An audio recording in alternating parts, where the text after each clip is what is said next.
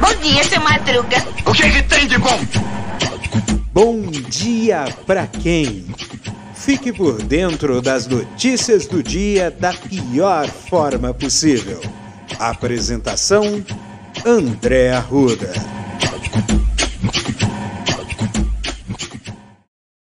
E aí, meu povo? E aí, minha pólvora?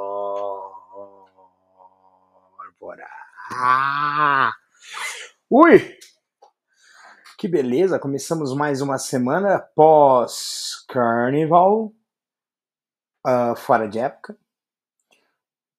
Qual o nome que se dá? Carnaval fora de época? Meio careta, né? E e foi legal aqui o os desfiles, né, de escola de samba, né? Uh... Tem algumas coisas aqui, né? Uma delas, né, é o seguinte. O... Eu ia falar sobre carnaval agora, mas surgiu uma notícia agora que é uma polêmica, né? Que pode agitar os rumos da eleição. O ministro Barroso ele fez uma declaração dizendo que as Forças Armadas têm sido orientadas a atacar e desacreditar o processo eleitoral. O Ministério da Defesa repudia as falas do Barroso sobre eleições e diz que é ofensivo e irresponsável. Mas o que está acontecendo? Uh, o ministro Barroso ele disse que, que está havendo um esforço para jogar os militares à política, né? Uh, determinou que a Polícia Federal analise as provas da CPI da Covid, porque vai atingir diretamente um oficial da ativa, que agora que foi para a reserva, que é o Pazuello, ex-ministro da Saúde, responsabilidade em relação à Covid, né?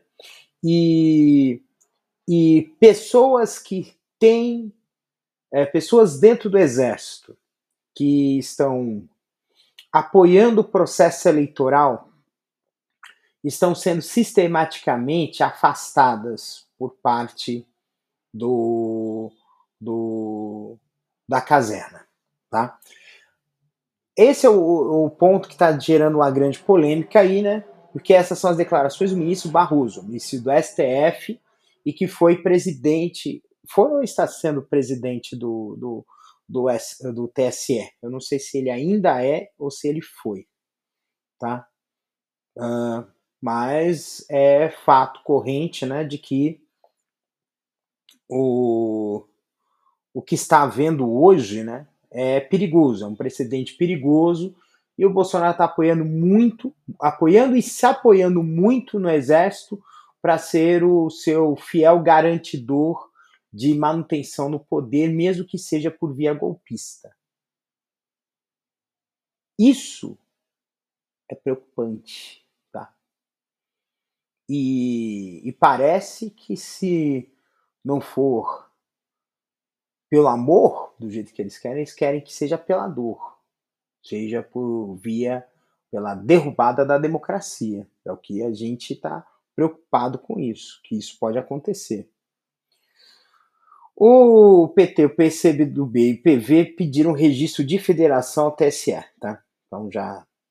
Isso aí já estava se falando há um tempo, né? Uh...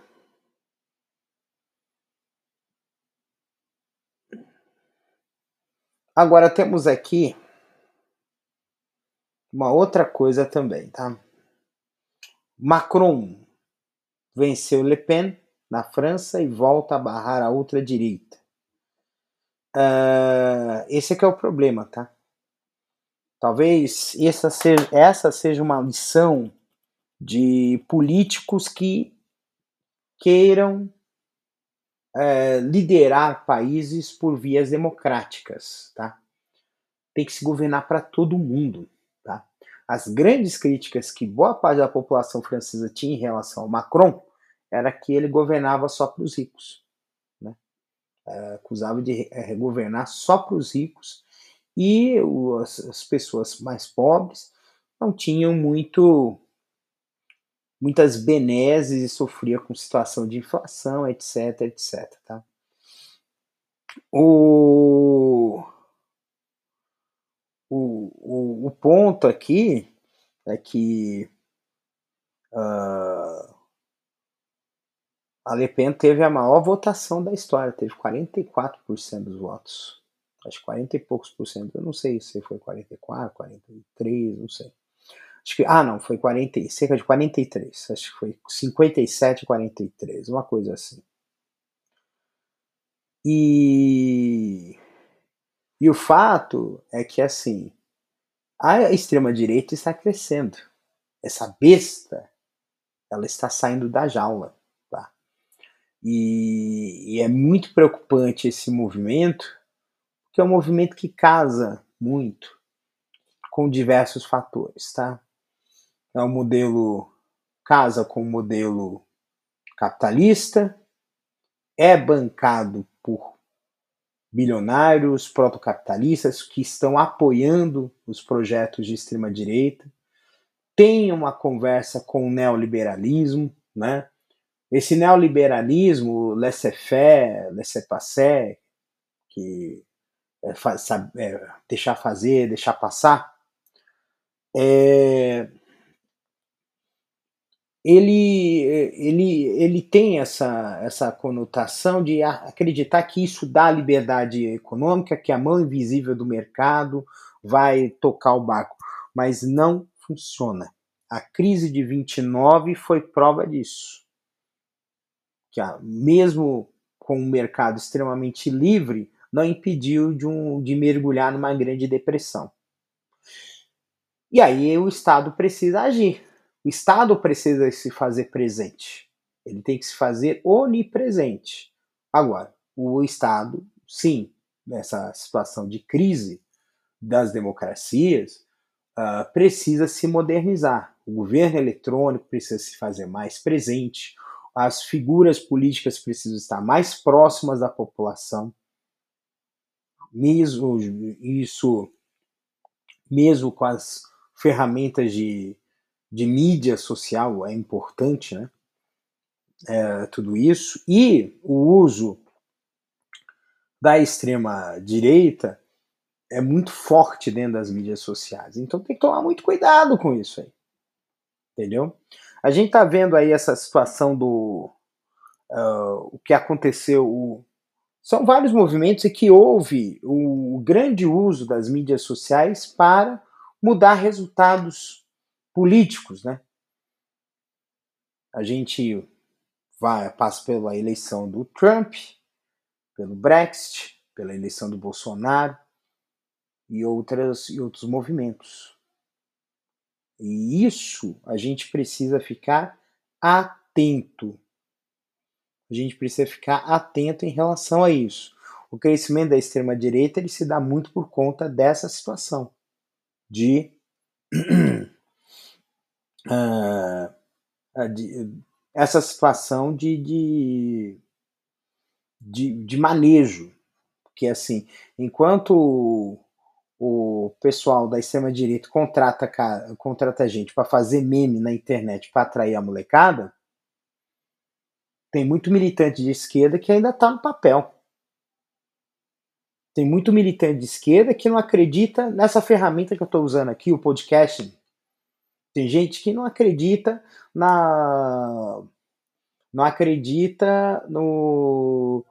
Uh, acredita ainda na questão da militância pela base, mas como é que você vai ter um alcance a essa base se você só consegue conversar com as pessoas que estão perto de você? Então, a questão da mídia social é muito importante e é um e o bom manejo na verdade, o, o manejo é o seguinte: a gente precisa hackear esse sistema, porque esse sistema, ele sim, ele foi desenvolvido pelo, capital, a serviço do capital. O servi o, e é uma coisa que a gente precisa trabalhar bem. Só que o que acontece? A gente precisa afinar um pouco o discurso. Eu vejo gente que está numa rebeldia danada dentro da esquerda, uh, por causa, por exemplo, do da, da associação aqui, ó, essa aqui da federação partidária entre PT, PV e PCdoB, ou a federação partidária entre a Rede e o PSOL. Uh, e o e o fato do Lula ter o Alckmin como vice da chapa dele, agora no PSB, né? Política ainda é costura de acordos. A política do jeito que está representativa, ela ainda tem respaldo. Ela ainda representa as decisões políticas. E se ainda representa uh, as, as decisões políticas, qualquer discurso panfletário de radicalização é um discurso que acaba conciliando com a negação da política, que é a negação da política que, o, que a extrema-direita faz. E o pessoal não entende isso. Não entende que o, há uma disputa de espaços e a disputa de espaços ela tem que ser feita paulatinamente e que com todos aqueles que querem se associar a gente desde que essas pessoas tenham interesses legítimos. Porque vai sim aparecer gente de ocasião querendo dizer, olha, eu sou Lula desde pequenininho, mas na verdade é um puta de um canalha que fica grudando de presidente em presidente. Entendeu? Então, então é esse tipo de coisa que a gente precisa separar. A gente precisa separar os demagogos da política com aqueles que realmente têm um entendimento de um espírito mais republicano. Olha, eu tenho muita discordância por você, mas a gente vai estar tá, tá junto aqui em prol da democracia. Foi assim no Fora Collor em 92, foi assim no foi assim em 1984 no Direta Já. Aliás, que ano que nasceu o Chavos da USP? Quero saber. Essa é uma pergunta que eu quero fazer para ele. Que ano que ele nasceu? Se ele nasceu depois de 92, está explicado. Bem, alfinetadas à parte. uh,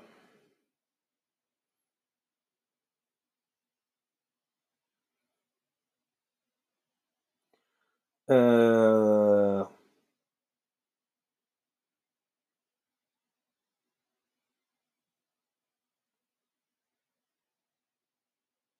Tem aqui a guerra, né? Guerra na Ucrânia, gente. Putz, grila, gente.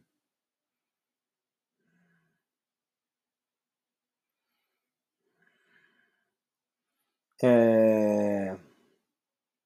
Secretários dos Estados Unidos estão em Kiev. Kiev. Kiev é a pronúncia russa. Kiev. E, e o e o presidente da, da Ucrânia, Zelensky, né? Ele disse que. É, porque assim, Rússia diz que Mariupol está dominada, só que ainda tem uma zona industrial que ainda, é, ainda está havendo conflito. Dentro dela existem militares e civis ucranianos que estão resistindo contra a, a Rússia e a Rússia está atacando, está fazendo ataques a esse, esse conglomerado aí para acabar de lascar a porra toda. E aí, o que que tá rolando aí nessa história toda, gente? É... O seu o seu Zelensky falou assim, olha, a gente se morrer civil lá dentro, mas vamos parar de negociar. A gente para por aqui, a gente interrompe as negociações de paz. Isso pode dar um novo, novo patamar a, essa, a esse conflito? Pode. E ainda pode haver, eu acho que se passar desse ponto, nós não, eu não tenho dúvida de que esse conflito vai se internacionalizar. Vai ser, ah, ô, André, ô Castro, seu burro, esse conflito já é internacional. Não, mas vai envolver mais países. Essa é minha, esse é o meu, esse é o, o é a minha preocupação, né? Essa é a minha preocupação. É uma preocupação muito grande, tá? Bem, que mais? Já falei da, da, da, Ah, uma notícia boa, né? De que a, a, média de mortes de Covid no Brasil segue abaixo de 100, não teve nem 50 óbitos hoje, graças a Deus, e não teve nem 5 mil novos casos, aqui não foi nem 4 mil novos casos registrados hoje. É claro que, assim, é, hoje não, ontem, né? Domingo, né? Mas a gente sabe que início de semana, geralmente os departamentos de saúde têm menos não estão abertos na sua maioria, então a quantidade de casos costuma nesses períodos ser pequeno, mas a média móvel ela está tendo um indicativo de que essa situação ela está, graças a Deus, sob controle. E o e o carnaval? Eu vou deixar grande a grande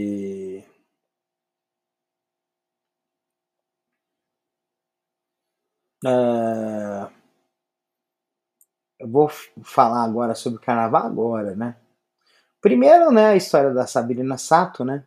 Que assim, na verdade tem duas coisas que eu vou colocar nessa história. A primeira foi um tweet que eu vi na internet que reacende, reesquenta, é um, é um debate requentado sobre a disputa do carnaval entre São Paulo e Rio de Janeiro né? Ah, dizendo que São Paulo está muito distante do Rio de Janeiro em questão de carnaval.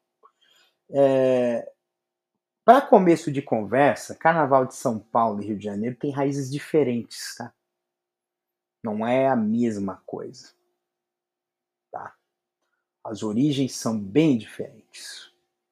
Do, inclusive, até mesmo que uma pode explicar como é que é a conotação urbana, né, uh, do samba, né, em São Paulo e no Rio de Janeiro, né, é bem diferente. E, e segundo, porque as escolas elas são elas têm um nível de irmandade as escolas de samba do Rio de Janeiro e de São Paulo muito grande né? É, e, e, acabam se inspirando, né? Eu acho que o Carnaval paulista se inspira muito no Carnaval do Rio de Janeiro, né? E, e há um, um sentimento ali de, de reverência, de respeito, de, admira, de admiração. Porque se fosse esse, se esse discurso bairrista fosse realmente verdade, não haveria, por exemplo, Uh, por exemplo, no sambirredo desse ano da Barroca Zona Sul, o Rio de Janeiro é citado.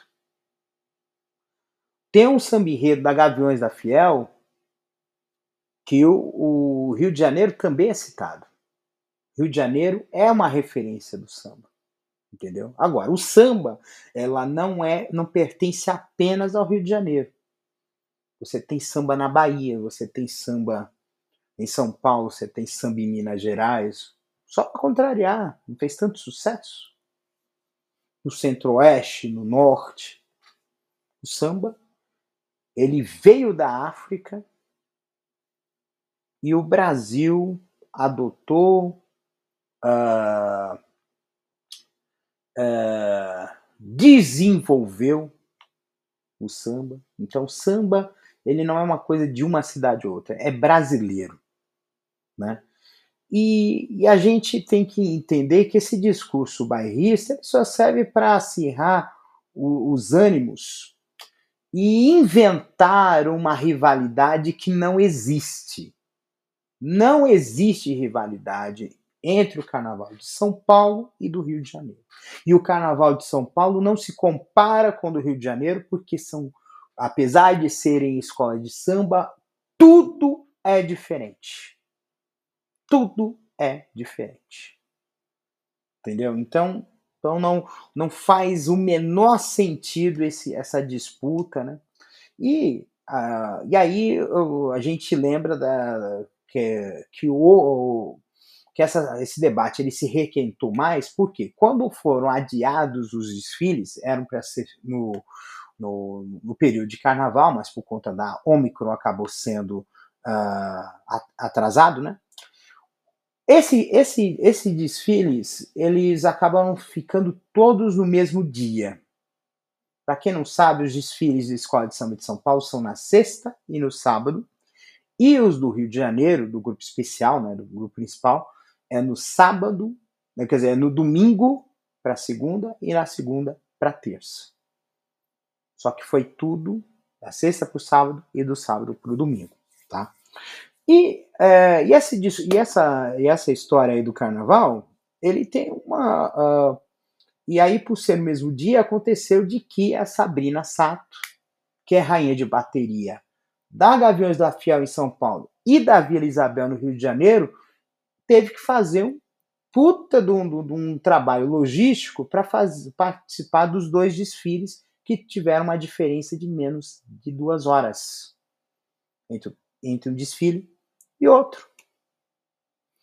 E mas esse carnaval, um outro ponto que deve ser observado, que foi valeu a pena observar também, é que a exaltação das religiões de matrizes africanas em boa parte dos sambas enredo. Aqui em São Paulo uh, teve nossa, teve a exaltação a Zé Pilintra, teve exaltação a Logum Edé, teve exaltação a, a outras divindades do candomblé, né? É, esteve presente em diversos enredos de escolas de samba, né? No Rio de Janeiro teve um samba enredo de exaltação a Exu, né? É, que são divindades do, do uh, das religiões de matrizes africanas, a Umbanda e o Candomblé. E, é, e, um ponto que é muito importante é que assim o, os conservadores sempre odiaram o carnaval. Na verdade, não é odiar, é querer elitizar, porque o carnaval é uma manifestação popular e democrática das pessoas, né, do povo brasileiro. Né?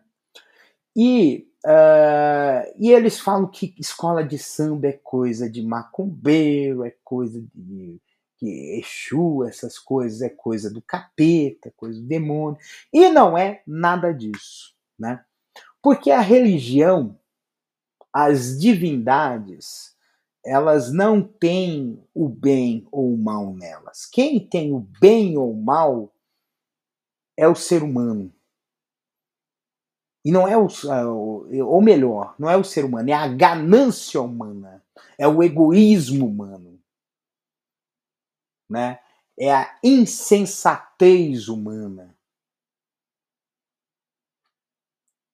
Que querer mais para si e menos para os outros, diminuir a importância dos outros para dar mais importância para si. Então é muito, é uma coisa assim que a gente, ó, precisa ficar a, a, a entender isso, o, o mau uso das divindades, o mau uso da fé para poder destruir uh, as pessoas, para poder é, implantar um pânico moral, implantar um, um é, pânico moral, implantar uma, uma situação de é, doutrinação, porque eles, é, na verdade, eles acusam aquilo que eles fazem, né? essa doutrinação para evitar que as pessoas pensem, que as pessoas sejam autônomas, que as pessoas sejam o que elas quiserem, que as pessoas sejam livres, que elas possam amar quem elas quiserem. Entendeu? Então, então, então é isso. E ainda tem a história né, do, do, do Bolsonaro que virou jacaré e E a Gaviões teve uma polêmica essa semana de apresentar Bolso, uma versão gay do Bolsonaro, Bolsonaro é gay, mas aí no fim das contas uh, trocou-se por um tirano, né? Uh, mas mesmo assim a gente fica entendendo aqui que é um ponto muito importante, né? Que é assim, é... eu não sei qual é a intenção disso, mas a gente fica, uh, mas ainda a gente tem aquele quê de colocar a homossexualidade ou a transexualidade, que é o transgênero, né?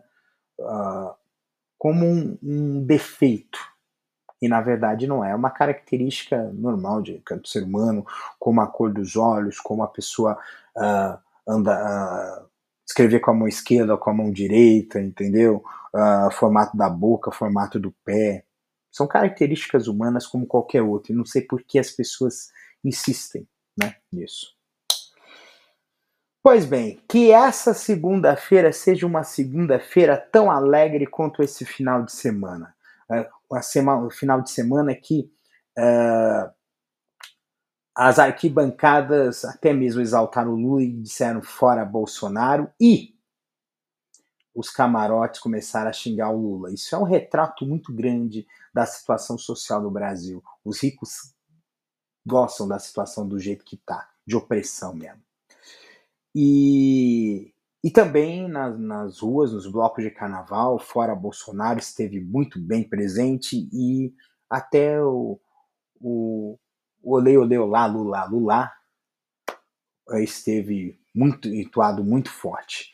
E, e eu participei do carnaval. Eu desfilei em duas escolas de samba. Tanto é que, assim, eu não sei se vai estar disponível nas outras plataformas, pelo menos o Spotify, tá? Eu vou deixar aqui para encerrar esse episódio o, o samba enredo da escola da Academia Tucuruvi desse ano, que eu desfilei. É, você percebeu que a minha voz está um pouco zoada, mas o ponto aqui é o seguinte: eu fiquei com a voz um pouco zoada porque é, eu tive. Eu, eu desfilei em duas escolas e eram as duas escolas com a, com a harmonia mais da hora que é aquela que você canta a plenos pulmões. Eu acho que a vida tem que ser assim, a plenos pulmões, a vida com paixão. Se a gente não vive com paixão, a gente não vive. A gente tem que viver com paixão. Viva com paixão, uh, faça uh, as coisas com o máximo de energia possível naquilo que você gosta, que te dá prazer, que te faz muito bem. E assim, eu vou deixar aqui esse, esse samba para que vocês possam cantar junto. Uh, a apuração vai ser na, amanhã, no dia 26, né? E estamos junto aí nessa, tá certo? Um beijo no coração de vocês. Cuidem-se até amanhã, dia 26. Um beijo.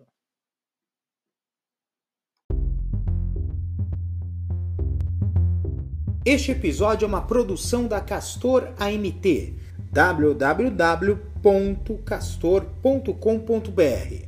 Você pode encontrar este episódio e muitos outros do podcast Castor e seus escapes no endereço anchor.fm castor ou nas principais plataformas de podcasting Spotify, Apple Podcasts, Google Podcasts, Overcast, Castbox, Pocket Casts, Radio Public, Stitcher, Deezer, Tuning, Resso, Amazon Music e Audible. Siga o podcast nas mídias sociais. Os endereços estão na descrição deste episódio.